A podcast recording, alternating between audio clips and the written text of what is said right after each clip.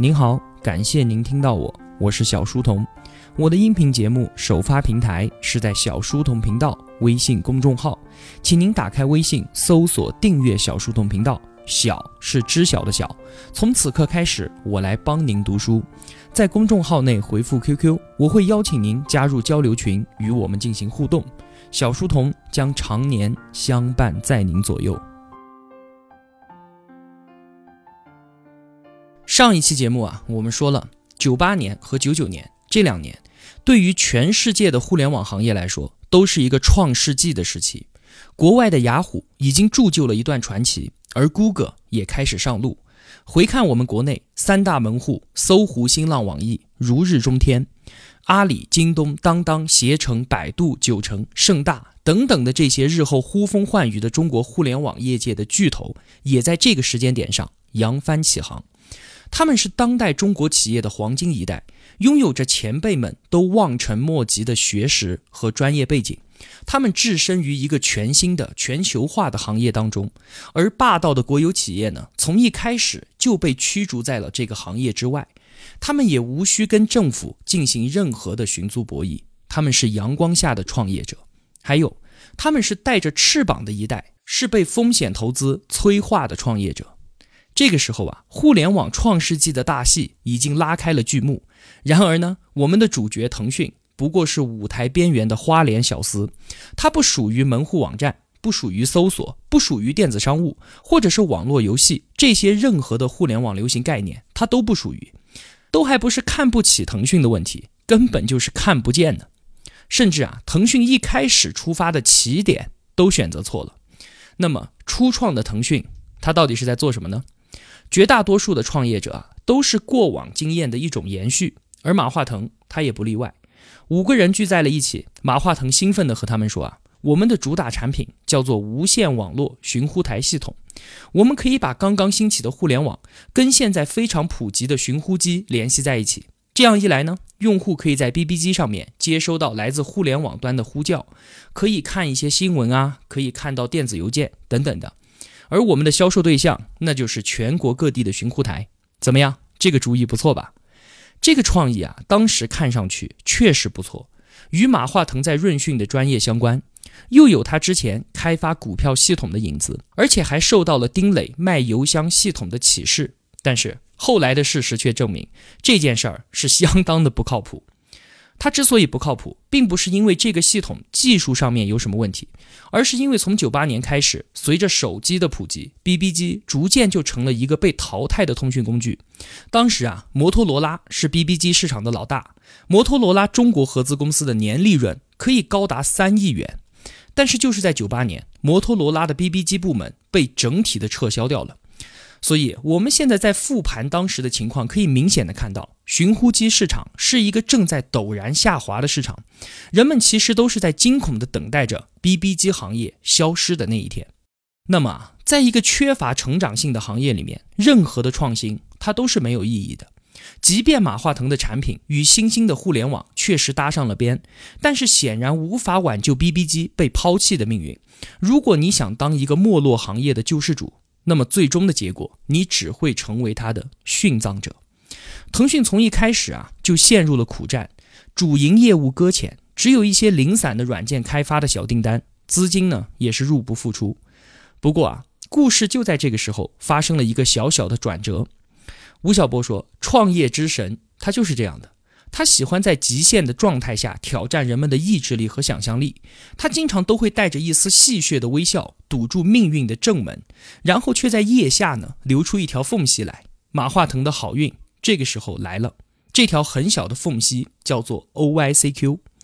就在腾讯奄奄一息的时候啊，曾李青他发现广州电信要招标一个产品，是一个 I M 系统。什么是 I M？ 就是即时通讯系统。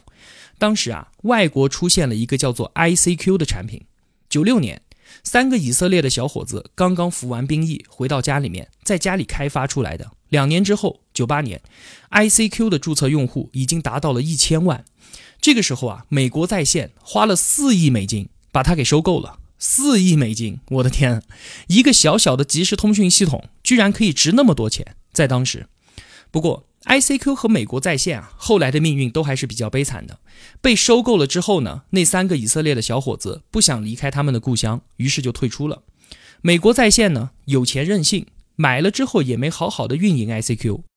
主要是因为他这个时候刚刚收购了网景浏览器，在正面战场与微软的 I E 浏览器硬刚，结果呢，被比尔盖茨用免费和与 Windows 系统捆绑销售的战略，把网景浏览器吊打成渣。美国在线这个曾经和微软叫板的巨无霸，后来一路的萎靡，勉强坚持到二零一五年，最终呢还是被收购了。我们说回 I C Q， 所有的互联网创新产品在中国你都能够找到它的效仿者。其实早在一年之前，也就是九七年的时候，就有人开始做汉化的 I C Q， 市场上已经有什么 C I C Q、P I C Q 还有网际精灵，它也是一个类 I C Q 的产品。而曾李青带回了这个广州电信的招标消息之后啊，马化腾他们决定自己也开发一个类 I C Q 的产品去应标，结果呢，人家早就已经内定了，就是他们广州电信旗下的一家公司自己人来做，做出来的产品叫做 P C I C Q。 那怎么办呢？有什么办法？不过马化腾他们还是觉得啊，管他的，反正做都做出来了，就养着呗，就给他们自己的 I M 起了一个名字 O I C Q。 当时做这个产品的时候啊，账号编码只设置了五位数，因为他们想着能有九万九千九百九十九个人用就已经不错了，十万用户就是极限。那现在注册 Q Q 号已经多少位了？十位，对吧？现在如果你还想去弄一个五位数的 Q Q 号，已经买都买不到了，就算有的卖，那也是天价。那么问题就来了，在腾讯开发 O I C Q 的时候，市场上面已经有了不少的汉化 I C Q 的产品已经被投放使用，那么腾讯是怎么后来居上的呢？其实啊，国内的类 I C Q 产品都是对 I C Q 的照搬，而腾讯呢，则对 O I C Q 进行了中国式的改造。首先，中国的网络基础建设当时根本就没有办法跟美国跟欧洲去比，网速非常非常的慢，拨号上网带宽只有几十 K， 而一个 I M 程序体积都是五兆以上，下载一个需要几十分钟的时间，非常的痛苦。腾讯发挥了他们的技术天分，把 O I C Q 的体积缩小到了只有 二百二十 K， 这无疑就是一个杀手级别的技术创新嘛，对吧？紧接着 O I C Q 做了很多的微创新，比如说可以添加陌生网友成为自己的好友，这就是在网络上第一次拓展了陌生人之间的社交。比如说还可以发离线消息，比如说什么卡通头像啊，还有那个我们非常熟悉的滴滴滴的消息提示音，这个声音啊，你猜怎么来的？这就要说马化腾浓重的 B B 机情节了。这个滴滴滴的声音是他关上房门，从自己的摩托罗拉 B B 机上面录下来的，是的，他自己录的。这个声音就成为了最经典的腾讯音。其次呢，更重要的是，马化腾提出了一个决定性的问题，他问说，我们的用户会在哪里上网呢？ I C Q 所在的美国市场九八年个人电脑已经非常的普及了，而九八年的中国呢，个人计算机的普及率远远不到 百分之一， 我们使用电脑主要的地方就是在网吧里面。 I C Q 它把用户内容和好友列表全部都放在本地的电脑里，没有任何问题。不过到我们中国来，我换台电脑登录，我的好友就全部消失了，这就完全不能接受了，对吧？而发现并且着手解决这个问题的，居然只有腾讯，把所有的用户信息从本地存入到了服务器，这就是一个革命性的本土化的创新。这一系列看似细微的创新和设计，导致了一个截然不同的结果。腾讯的 O I C Q 它确实是一款看上去源自 I C Q 的产品，但其实它更加属于我们中国的用户，它的思考出发点都是用户的点滴体验堆积起来的。在后来的十多年里面，这个即时通讯工具先后迭代更新了一百多个版本。在 O I C Q 这款产品上所展示出来的智慧，几乎是优秀的中国互联网从业者共同的特质。从互联网产业诞生的第一天起，中国人在核心技术的开发和基本产品模式的发明上面，根本就不是美国同行的对手。但是呢，我们从来都是一群大胆的拿来主义者。在本土化的改造上面，我们却进行了无数的运用性的创新，这些微小的细节性的更为务实的创新，让那些国外的开发者都望尘莫及，甚至是难以找到规律。所以说我们今天中国几乎所有的互联网产品都是我们本国人的产品，就是这个原因。即便将来的哪一天 Facebook 或者是 Twitter 进入到中国，他们也未必能够打得过我们自己的互联网公司。 O I C Q 从九九年的二月份上线，用户就开始爆炸式的增长，每九十天就会增长四倍。然而这却让服务器一次一次的面临崩溃，这只滴滴乱叫的小精灵很快就会吃掉腾讯所有的现金，腾讯的团队一次一次的被 O I C Q 逼到了墙角。一方面是技术的困难，有这样一个笑话，话说马化腾发现 O I C Q 的通讯协议是不加密的，这就涉及到软件的安全问题，他就叫程序员小黄说你去开发一个加密软件。那两个星期过去了，马化腾想看看进度怎么样，就跑去找小黄，结果没找到人，看到他的桌子上呢倒扣着一本书，叫做《加密原理》。马化腾翻过来一看，大惊失色，小黄正在读第一章，标题是什么是加密。所以啊，在腾讯初创的那几年，所有人他都是边学边干，虽然他们自己现在回想起来都感觉很后怕，但是在当时如果不这样做还能怎么样呢？这是第一方面，技术上的困难。另一方面就很明显了，资金上的困难。用户的暴涨带来的直接问题就是要加服务器嘛，要加服务器就是真金白银的往里面丢。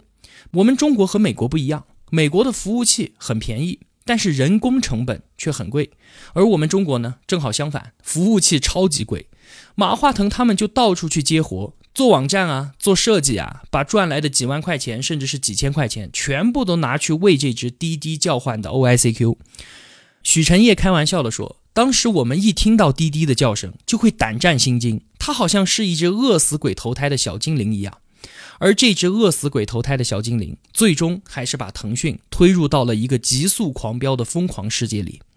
在距离产品发布九个月之后， O I C Q 的用户超过了一百万，所有其他的 I M 全部都被远远地甩在了后面，但是它却没有任何的盈利模式。这个问题将一直困扰腾讯很长时间。而腾讯这个时候公司的账面上啊，只剩下一万块钱了，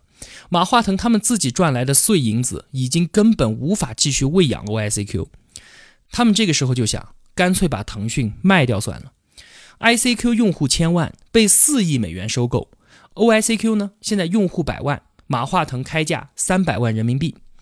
据不完全统计啊，起码有六家公司拒绝了马化腾，想卖都卖不掉。那怎么办？腾讯马上就要饿死了，或者说 O I C Q 马上就要饿死了。几位创始人只有到处舔着脸去借钱。其中有一个故事啊，马化腾他自己虽然亲口否认，但是吴晓波觉着这个故事应该是真的。话说有一个人借给马化腾二十万，马化腾说啊，我暂时没钱还给你，你看我给你腾讯的股票行不行？那个人说，我和你爸爸是非常好的朋友，这个钱呢，我给你我就没有打算要回来，你不还也没关系，但是你们的股票我是不会要的，你们这个公司绝对不会有前途的。不知道这位朋友啊，现在有没有后悔？就在这个时候，马化腾的好运气又来了。他第一次知道，原来我们的商业世界里面还有着这样一批人。这批人呢，他不是要一家公司现在能够赚钱，而是要未来能够赚大钱的公司。他们不从眼前的利润中获利，而是通过上市或者是再出售到资本市场上面去套利。这批人就叫做 V C， 风险投资。风险投资这个名词啊，是在九九年底，就是马化腾他们马上要断气的时候突然热起来的。这种高风险高收益的投资模式在九四年左右其实就已经进到我们中国了，但是当时由于政策和产业环境不配套，一直都没有得到什么发展。而现在呢，随着互联网公司的崛起， V C 终于找到了合适的对象。在当时中国有一家风投公司非常有名，叫做 I D G， 美国国际数据集团。 I D G 的负责人中国的哈叫王树，他在这个时候啊，听说有一家公司开发出了中国版的 I C Q， 注册用户疯涨，已经有了几百万，但是还没有盈利模式，没有钱，奄奄一息。于是王树就决定去看一看，便和曾立青联系上了。这是一次很有戏剧性的会面。这个时候呢，马化腾和曾立青知道救命稻草啊，想尽办法一定要抓住。当他们两个人相约坐在王树对面的时候，王树很快就意识到这是一个前途未卜的项目。他说，如果我现在不给你们钱，你们马上就会死掉，但是如果我给你们钱，前途也是不明朗的。他就问马化腾，你怎么看腾讯的未来呢？当时啊，恰巧马化腾他腰椎间盘突出发作了，是坚持着来与王树见面的。马化腾病殃殃地说，我也不知道啊。曾理勤坐在旁边，脸色大变，张着嘴瞪着马化腾。多年之后啊，王树回忆说，正是马化腾的回答让他更有信心，他以此判断他是一个很实在的领导者，值得信赖的合作伙伴。最后呢，促成 I D G 冒险投资腾讯的原因有这么两个，一个是尽管没有人知道现在 O I C Q 怎么赚钱，但是它的用户持续的增长，这个小东西确实很受大家的欢迎。第二个原因就是由美国在线斥巨资收购 I C Q 的案例在先，那么作为中国最成功的 I C Q 效仿者，他应该可以指点钱。在 I D G 同意投资之后，曾理钦呢又去找到了香港盈科、李嘉诚、二公子、小超人、李泽楷的企业。李泽楷他一直想试图进军内地市场，而投资腾讯也许是可以尝试的一步。就这样，曾理钦奔波于深圳、广州和香港三地之间，整个谈判过程呢还算顺利，最终敲定腾讯估值五百五十万美元，出让 百分之四十 的股份，募资二百二十万美元，盈科和 I D G 一家一半，各占 百分之二十。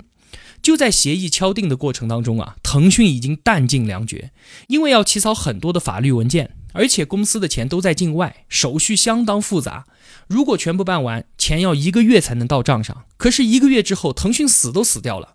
没办法，王树只好帮忙找了一个朋友，先垫了四百五十万拿给腾讯救急，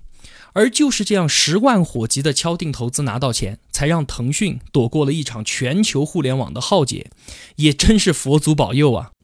因为这个时候正是互联网世界极盛而衰的窗口时期，在过去的一年多时间里面啊，互联网经济突然就成了全球资本市场上面最炙手可热的。主要是以互联网公司股票构成的纳斯达克指数，在一九九一年的时候只有五百点，到了九八年七月就已经跨过了两千点的大关，然后猛然走出一波畅快淋漓的跨年大行情。到了两千年三月，纳斯达克指数豁然突破了五千点，举世一片欢腾，市场的繁荣把人们对于互联网的热情推到了沸腾的顶点。而与世界资本市场相呼应的，中国的股市也在九九年的五月突然出现了井喷的行情，不到两个月的时间，上证指数一举冲到了一千七百点，涨幅超过了 百分之五十。 中国仅有的几家互联网公司都受到了北美投资人的青睐。九九年七月份，由一名香港商人创办的中华网抢先就在纳斯达克上市了，融资了九千六百万美元。中华网它是干嘛的呢？它除了收购过几家国内的互联网公司之外，其他并没有什么大的作为，它就是靠拥有那个 三 w 点 china 点 com 的域名，就可以受到美国股民的大肆追捧。九九年的十一月，我们中国加入 W T O，中华网的股价一天之内飙涨了 百分之七十五， 公司市值五十多亿美元，这就已经相当于电信制造业巨头爱立信当时的市值了。而这一切都只是因为他拥有那个 china 点 com 的域名，你说说这是不是疯了？到了两千年，三大门户网站也相继登陆纳斯达克，正式挂牌交易。可以说啊，I D G 跟盈科在短短的三四个月里面，决定对毫无盈利模式的腾讯进行投资，正是这一股超级大热浪当中的一个极小的插曲。然而呢，崩溃在谁也没有预料到的时候就这样发生了。两千年四月份，第二个星期开始，一路上飙的纳斯达克指数在毫无预兆的情况下突然掉头下挫，综合指数在半年内从最高的五千多点一下子跌去了四成，一半都跌没了， 八点五万亿美元的市值瞬间蒸发。这个数值啊，已经超过了除美国之外世界上任何国家的年收入 八点五万亿美元。仅仅美国在线一家公司，它就损失掉了一千亿美元的账面资产。几乎所有知名的互联网公司都在这一场血灾中遭受了重创。雅虎从九百多亿美元跌到了九十多亿，亚马逊呢从两百多亿跌到了不足五十亿。在这轮大股灾里面，纳斯达克上市的几家中国公司也都没能幸免。新浪的股价跌到了一美元，搜狐跌到了六十美分，网易最惨，它的股价一度只有五十三美分，遭到交易所发出的退市警告，泡沫就这样破灭了。互联网的冬天一直要持续到一零年的五月份，而这段时间内哀鸿遍野。很多年之后回顾这段经历啊，腾讯的几位创始人都是心有余悸。你想啊，从九九年的十一月腾讯出现资金的危机，到两千年的四月份完成融资，同时呢纳斯达克泡沫破灭，留给腾讯的时间就只有六个月。在这六个月的时间里，如果马化腾没有及时的找到 I D G 和盈科，如果 I D G 不愿意冒险，如果盈科不是那么有钱，甚至如果王树没有在签订协议之前就超出责任的划了四百五十万元出去，也许失血殆尽的腾讯就会倒在两千年的那场互联网股灾当中。在所有的商业故事里面啊，运气就是最神秘的那一部分，几乎有一半的创业者都是死在了运气这件事上，而且你根本就没办法解释。所以啊，为什么在这一期节目里面我一再的说马化腾他运气真是太好了。这还不算完，到了两千年年底的时候，我们的主人公腾讯处境依然是令人担忧。原因很简单，第一，主打产品就一个 Q Q， 虽然用户在持续的增长，但是没有任何的盈利模式，这个问题一直没有得到解决，完全在资本的供养之下输血活到了现在。第二，投资人们还处在世界互联网泡沫破灭的阴影当中，都渐渐失去了信心。对于 I D G 来说啊，他在中国前前后后投资了八十多家企业，除了其中一家叫做金蝶的软件公司成功上市了之外，其他的全部都倒在了这场浩劫当中。 I D G 自己都要玩死了，需要一次套现存活的机会。而李泽楷的盈科呢，他收购了香港电讯，举债过多，连续两个季度出现巨额亏损，他自己现在也很缺钱了。这次泡沫的破灭让 I D G 和盈科重新审视腾讯，觉得企鹅的商业模式啊，并不受到主流资本市场的青睐，他们不认为在现在的情况之下腾讯还有溢价增发的空间，很难有人再来接盘。而且 O I C Q 简直就是碎钱机啊，太烧钱了，盈利更加是遥遥无期，根本没法说。而这个时候呢，饿死鬼投胎的小精灵又开始低低的叫唤着肚子饿了。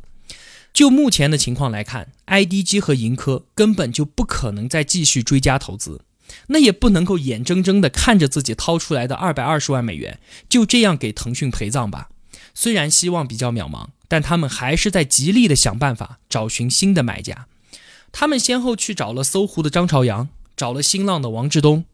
网易的丁磊就算了吧，他自己差点退市，屁股还被海风吹着呢。他们还找了雅虎中国，还找了联想集团，甚至还去找了香港导演王晶，看看能不能把 Q Q 的用户和电影业结合起来，结果通通都被拒绝了。而就在眼看着山穷水尽又要被饿死的时候，马化腾的好运气又发功了。翻过年零一年一月份，一个操着一口流利中文的美国佬找到了马化腾，他自我介绍说，我叫王大为，是南非 M I H 中国的副总裁。当时在中国啊，知道 M I H 这个名字的人不会超过一百个。这家公司是南非最大的付费电视的运营商，跑来中国找项目投资的。结果王大卫去到我们中国的一个网吧一看，几乎所有的电脑桌面上啊都挂着一个程序叫做 O I C Q， 他觉得这一定是一家伟大的公司。好吧，财神爷降临。 M I H 对于腾讯的投资非常的坚决，协商下来对腾讯估值六千万美元，一下子翻了十一倍。 I D G 和盈科的嘴都笑歪了， I D G 出让了 百分之十二 的股份，盈科呢则把 百分之二十 全部都卖了，套现了一千二百六十万。一年多的时间投资腾讯就让李泽楷赚了一千多万，还是美金，当时一定很开心。不过啊，我们现在再来看的话，那简直就是悲剧了，对吧？因为如果当时李泽楷选择留下这 百分之二十 股份，那么今天的中国首富就没有王健林什么事儿了。去年胡润富豪榜公布的中国首富王健林两千一百五十亿人民币，对吧？李泽楷呢，单单凭腾讯 百分之二十 的股份，如果他留到今天，就已经是 一点五个王健林了，四千多亿港币，你想想看嘛。所以啊，也许这是李泽楷一生当中所犯下的最大的错误吧。那么与腾讯的第二次融资成功相比，应该还有两件事情是值得提一下的。第一个，二零零一年的五月份，纳斯达克指数触底反弹，互联网的大寒冬即将结束。第二个，也就是在这个时候 Q Q 的注册用户达到了一个亿。这就是创业了两年的腾讯，在走过了一段弯路之后，这已经不是幸运女神眷顾的问题了，简直就是幸运女神钻了马化腾的被窝了，对吧？现在腾讯找到了核心产品，拥有了一支志同道合的团队，虽然他依然不知道怎么去赚钱，不过呢，已经有人愿意为他的未来买单了。在一场突如其来的漫天雪灾当中，腾讯就这样挣扎着度过了生死线。后来的腾讯，它是如何找到自己的盈利模式，渐渐走到了互联网行业舞台的中央，然后它又是怎么摇身一变，变成了一个与全世界为敌的大魔头的呢？我们下期节目接着说。今天的节目就是这样了，几块钱的打赏对于您来说也许无足轻重，但是对于我个人而言却是极其的重要。陪伴是最长情的告白，而相守是最温暖的承诺。一个人能够走多远，取决于和谁同行。所谓的爱，是我们两个人之间彼此的相互付出。小书童一个人的孤独坚守，肯定是难以为继的。如果我有帮助到您，那么也希望您愿意动动手指，帮助下我吧。谢谢啦。我是小书童，我在云南昆明向您问好。我们相约在小书童频道，不见不散。